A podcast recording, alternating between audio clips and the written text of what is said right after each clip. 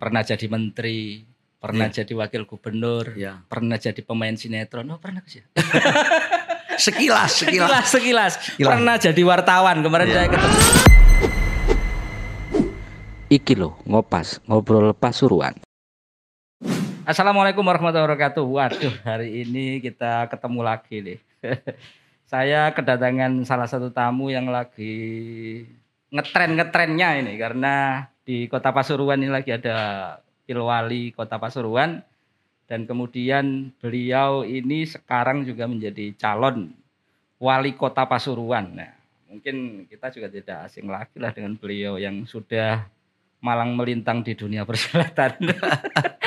Kita sapa, ini Gus Ipul, Syafro Yusuf. Assalamualaikum. Waalaikumsalam Mas Yogi. Matur nuwun ini. Okay. Kita bisa bincang-bincang lagi. Okay. Sehat ya? Alhamdulillah sehat. Ya. Soalnya sehat sekarang itu nomor satu. Wah, penting. Iya. Termasuk hari ini juga maskeran ini. Ya. Tapi karena sudah jaraknya agak jauh, enggak apa-apa nanti kalau misalnya itu. Nggih, monggo silakan. Ya, kita mengawali obrolan kita lebih santai, Gus. Karena memang apa ya?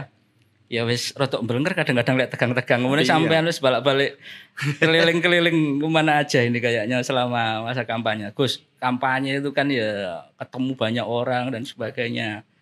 Ya secara nggak langsung kan juga butuh energi yang besar. Iya. Tapi saya nggak tanya kampanye sampe nang ndi, tanya ke Gus Ipulnya sendiri. Iya. Gus lek wis kadung keliling dan sebagainya kemudian kampanye. Seorang Gus Ipul ini untuk menghilangkan kepanatan, santai dan sebagainya. Lah Gus, nonton film apa moco apa yang ketika sekarang ini kan lagi gencar-gencar masa kemana, ketika lagi rehat apa gitu. Iya.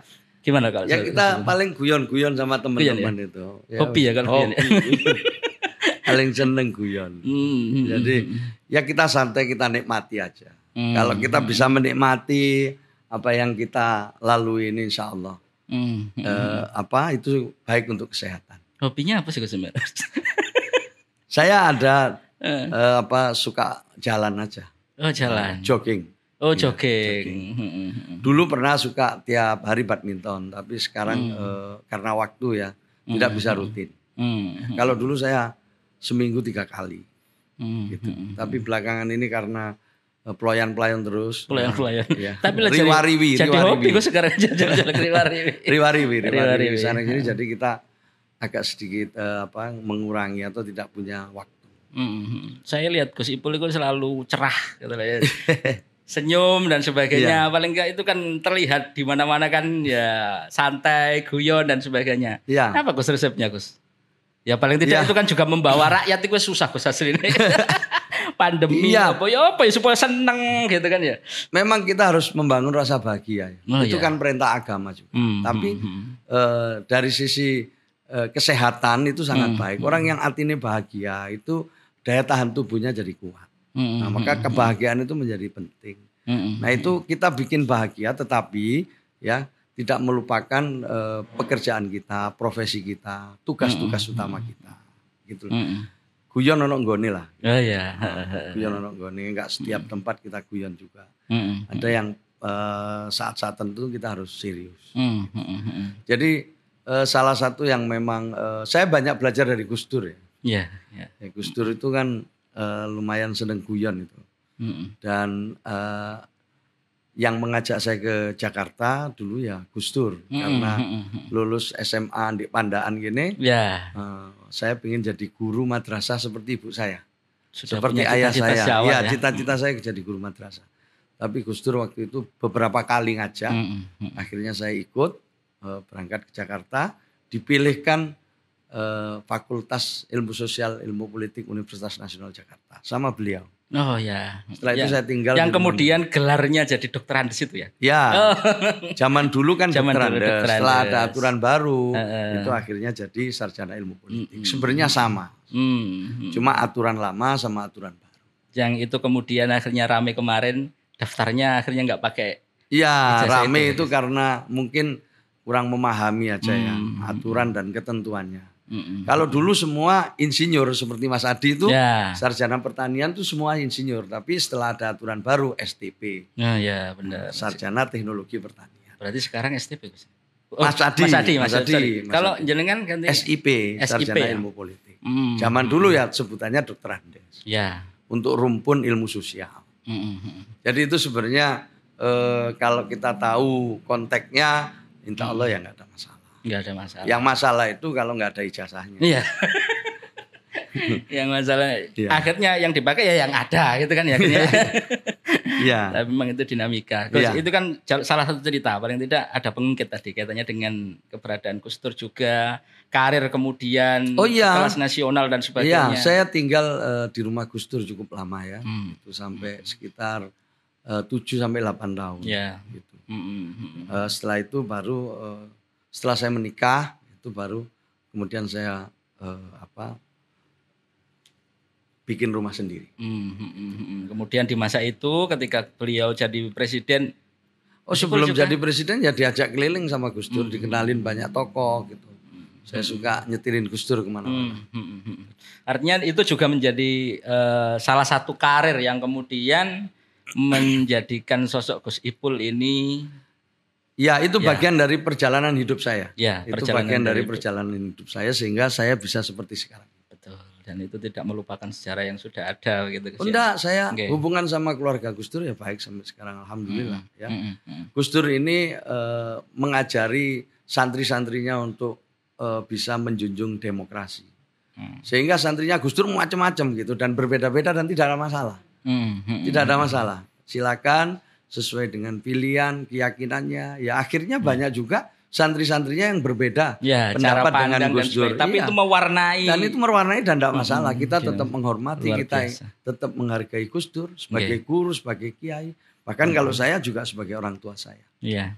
Gus Ipul gini, mungkin hari ini memang banyak salah satu pertanyaan yang kemudian masih sepotong-sepotong sih. Iya. Ceritanya kemudian begitu mantapnya ketika memilih pilihan. Pilihan itu kan macam-macam. Dan Gus Ipul salah seorang yang apa ya sudah berada di dinamika yang sangat panjang. Pernah jadi menteri, pernah jadi wakil gubernur, pernah jadi pemain sinetron. Oh pernah sih. Sekilas. Pernah jadi wartawan. Kemarin saya ketemu juga dengan Pak Anies cerita soal gimana perjalanan ketika ngerawat detak-detak dan sebagainya. Kemudian betul. Wakil gubernur kemarin juga terakhir menjalankan diri sebagai gubernur. Yang kemudian ya semuanya itu yang kodar-kodar yang sudah ditetapkan. Tetapi kemudian Gus Ipul sebegitu urgensi apa gitu ya. Maksudnya kemudian memantapkan hati. Mungkin saya cerita sejarah. Kalau kemarin kan kita sempat wawancara, Gus. Saya sempat telepon di program Jandoman pagi-pagi saya di Jakarta ya. Tak nanya, yo saya turun ini semua dan ada kalimat keluh yang memang luar biasa. Jawabannya politisi aslinya. Amanah besar ya. Amanah itu bisa di mana saja, amanah besar dan kecil. Nah. Tapi ada cerita Gus itu mesti. Ketika memantapkan hati, paling tidak orang itu kan dengan sosok Gus Ipul lah sudah sekali bernasional kemudian memilih sesuatu yang kemudian juga menjadi bagian dari perjalanan hidup ini Gus gitu ya dalam proses. Ya misalnya cerita Gus. Jadi kira-kira beberapa bulan yang lalu lah ya. Gus Halim itu. Gus Halim. Hubungi saya. Kamu tak ajak berjuang. Maksudnya apa ini? Tidak tak ajak mencalonkan tapi tak ajak berjuang. Tak ajak berjuang iki. Maksudnya apa? Ya kalau mencalonkan diri mungkin hitungannya jelimet. Hitungannya jelimet. Akeh wonge apa didi, wilayah luas apa kecil gitu. Beliau ngomong, tak ajak berjuang ini untuk coba kamu bikin sesuatu di Pasuruan, kota. Karena kalau perjuangan itu tidak menghitung besar kecil, ono duwike apa gak ono duwike, ono wonge gak ono wonge. Perjuangan itu adalah mempersembahkan apa yang kita miliki untuk kemaslahatan bersama. Itu kuncinya yang disampaikan ke saya. Nah sekarang kamu coba aja renungkan, keliling, lihat-lihat kota Pasuruan. Nah sejak itulah saya kemudian keliling, ketemu ulama, ketemu habaib, ketemu kiai, ya, ketemu pedagang kaki lima, tukang parkir, tukang becak. Ya saya temui semua. Saya terus masuk ketemu Kopwan, koperasi-koperasi wanita yang dulu pernah saya kenal. Saya ketemu UMKM ya, pelaku UMKM, pelaku industri kecil. Ketemu dengan banyak komunitas yang dalam pertemuan-pertemuan itu saya banyak mendengar. Saya lebih banyak mendengar. Dari hasil pertemuan yang lebih kurang 3 bulan itu jadilah sebuah buku yang namanya Madina Vanjava. Madina Vanjava, Pasuruan, Madina Vanjava. Jadi itu berasal dari maju, aman, damai, indah dan harmoni itu. Karena memang ada sesuatu yang sudah baik di kota Pasuruan ini, tapi ada yang perlu dirubah. Maka itu pedomannya adalah Al-Muhafadatu alal-koti misoleh Wal-ahdu biljadidil aslah. Itu yang saya bawa kemana-mana. Yang lama, yang baik dipertahankan. Yeah. Tapi kita harus siap dengan nilai-nilai baru yang lebih baik. Agar bisa lebih baik lagi. Nah dari situlah saya mengidentifikasi beberapa masalah-masalah pokok. Masalah-masalah penting yang terkait dengan percepatan kesejahteraan rakyat kota Pasuruan.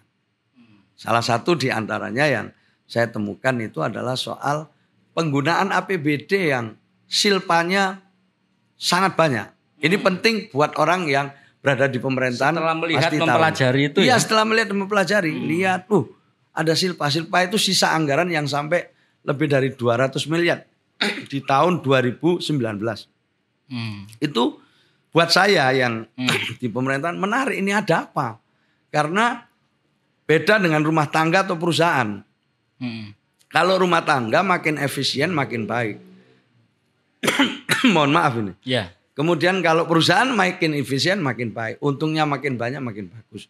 Kalau rumah tangga tabungannya makin banyak makin bagus. Tapi kalau APBN, APBD punya pemerintah itu harusnya habis. Maka itu pemerintah punya instrumen. Bagaimana supaya penyerapannya itu sampai 90% ke atas. Ada urutan-urutannya. Kalau misalnya berhasil ya nanti akan ditambahi insentifnya, ditambahi anggarannya. Jadi memang anggaran itu harus habis, terutama yang sudah diprogramkan. Kenapa? Karena kalau ini habis maka yang diuntungkan adalah rakyat. Karena anggarannya tidak ada yang tersisa. Ini kadang orang masih salah memahami, dikirain kalau APBD sisa itu malah bagus. Iya bagus untuk siapa? Tapi yang jelas rakyat yang wis dianggarno iki iso dientekno. Bisa. Karena yang kalau anggaran pemerintah itu dihabiskan kan untuk rakyat. Ya kecuali kalau anggarannya untuk pesta pora. Nah, itu pasti dicengkel KPK. Nah itu. Tapi penganggaran itu pasti ada norma-normanya, ada aturannya. Dan harus habis sebisa mungkin. Memang tidak bisa 100%. Tapi paling tidak 90% ke atas sudah sangat bagus. Itu cukup serius. Nah, kalau itu tidak habis ya. Anggaran lihat aja kota Pasuruan turun dari 1 triliun jadi 800 sekian. Nanti tahun depan jadi turun 700 sekian. Karena silpanya terlalu banyak. Silpa itu sisa anggaran. Jadi saya ingin nyampaikan ke masyarakat kota Pasuruan. Sekali lagi untuk dipahami. Betul. Bahwa yang namanya anggaran pemerintah itu sebaiknya habis. Gitu. Sebab kalau habis itu yang diuntungkan rakyat. Tentu cara menghabiskannya, biar tidak salah paham ini. Cara menghabiskannya adalah yang sudah terencana, sudah diprogramkan sebelumnya. Karena pada dasarnya APBD itu hasil dari perencanaan. Nggak ada yang tiba-tiba. Iki tukune sakmene, kan sudah ada. Iya ada. Kalau melenceng loh, iki tukune sakmene kok tadi berarti anggarannya nggak tepat. Ada masalah. Ini perlu ini diketahui oleh halayak ini ya. Masih banyak yang salah paham ini. Betul. Maka ketika kemarin paslon nomor dua mengatakan bahwa pemerintah itu ya sesuai dengan kebutuhan aja. Kalau saya kebutuhan sesuai dengan anggaran. Sesuai dengan anggaran. Betul. Anggarannya habis ya harusnya habis. Itu yang penting yang menjadi saya catatan, kemudian juga memberikan hero semangat untuk wah itu didandani ke kota ini. Iya, ya salah satunya itu. Karena terus terang ini penting sekali ya. Oke, ya ini pertanyaan Gus lagi. Iya. Nah, mungkin ini juga kaitannya dengan bagaimanapun kita melangkah, kita kan tidak jauh dari keluarga. Support dan itu kan jadi dinamika juga ketika misalnya ngomong ya ke keluarga, aku nyalon aku dan sebagainya . Ini support bagaimana kemudian mendukung niatan kita. Tapi jangan jawab dulu. Kita rehat dulu, minum-minum kayaknya. Kita rehat sejenak. Terima kasih. Ya, itu menarik memang. Itu jadi motivasi kemudian. Salah satu. Bagaimanapun jenengan adalah seorang yang pernah dalam birokrat dan sebagainya selama puluhan tahun dan memahami loh, ini daerah ini kudu ini dan sebagainya. Paling tidak itu kan menjadi motivasi dan salah satu poinnya tadi sudah sampaikan. Jadi semua APBD itu melalui perencanaan. Oh ya, benar. Pembangunan itu 50% ditentukan oleh perencanaannya. Kalau perencanaannya baik, tinggal separuhnya realisasinya. Ya, pelaksanaannya. Nah, kalau pelaksanaannya gagal, lelang dan seterusnya, wah itu yang dirugikan rakyat. Sekali lagi yang dirugikan rakyat. Karena sudah dialokasikan. Sudah dialokasikan. Dan prosesnya ternyata gagal. Gitu. Iya. Kayak kemarin itu saya baca ya, ada gagal lelang soal seragam sekolah. Betul. Padahal itu kan kebutuhan dan anak-anak juga butuh. Yo. Gratis. Anak-anak SD ya rugi. Yang dirugikan anak-anak SD. Itu. Jadi itu karena gagal lelang. Ya. Ya, ini pertanyaan lagi. Ini mungkin yang lebih agak pribadinya Gus Ipul lah. Tidak paling dan ini menjadi salah satu motor penggerak lah. Semua kita punya semangat dan punya keluarga juga, bagaimanapun awal ketika nyampaikan itu suasana kebatinan dan Gus Ipul juga bayarannya wali kota kan cilik Gus.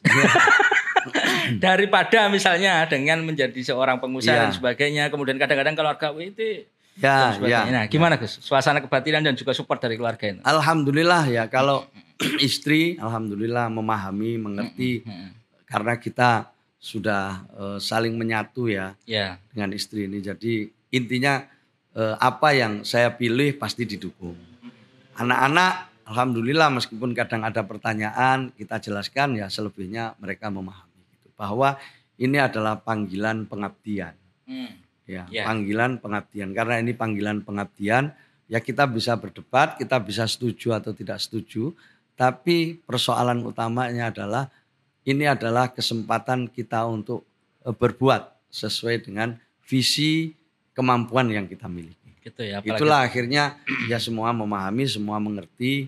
Dan alhamdulillah sepanjang perjalanan politik saya dalam keadaan berhasil maupun belum berhasil tetap bisa mendampingi dengan baik. Untuk itu saya terima kasih kepada ibu dari anak-anak saya. Terima kasih dengan anak-anak saya. Alhamdulillah tidak ada masalah dalam pilihan-pilihan pengabdian seperti ini. Saya nukil kemarin Gus Pak juga ngomong wali itu, wali kota itu kepada-pada ngopeni rakyat, ngopeni umat dan itu juga ngopeni rakyat paling tidak itu kan juga bagian dari itu. Tapi memang resikonya juga besar katanya amanah Gus. Iya, bagaimana amanah.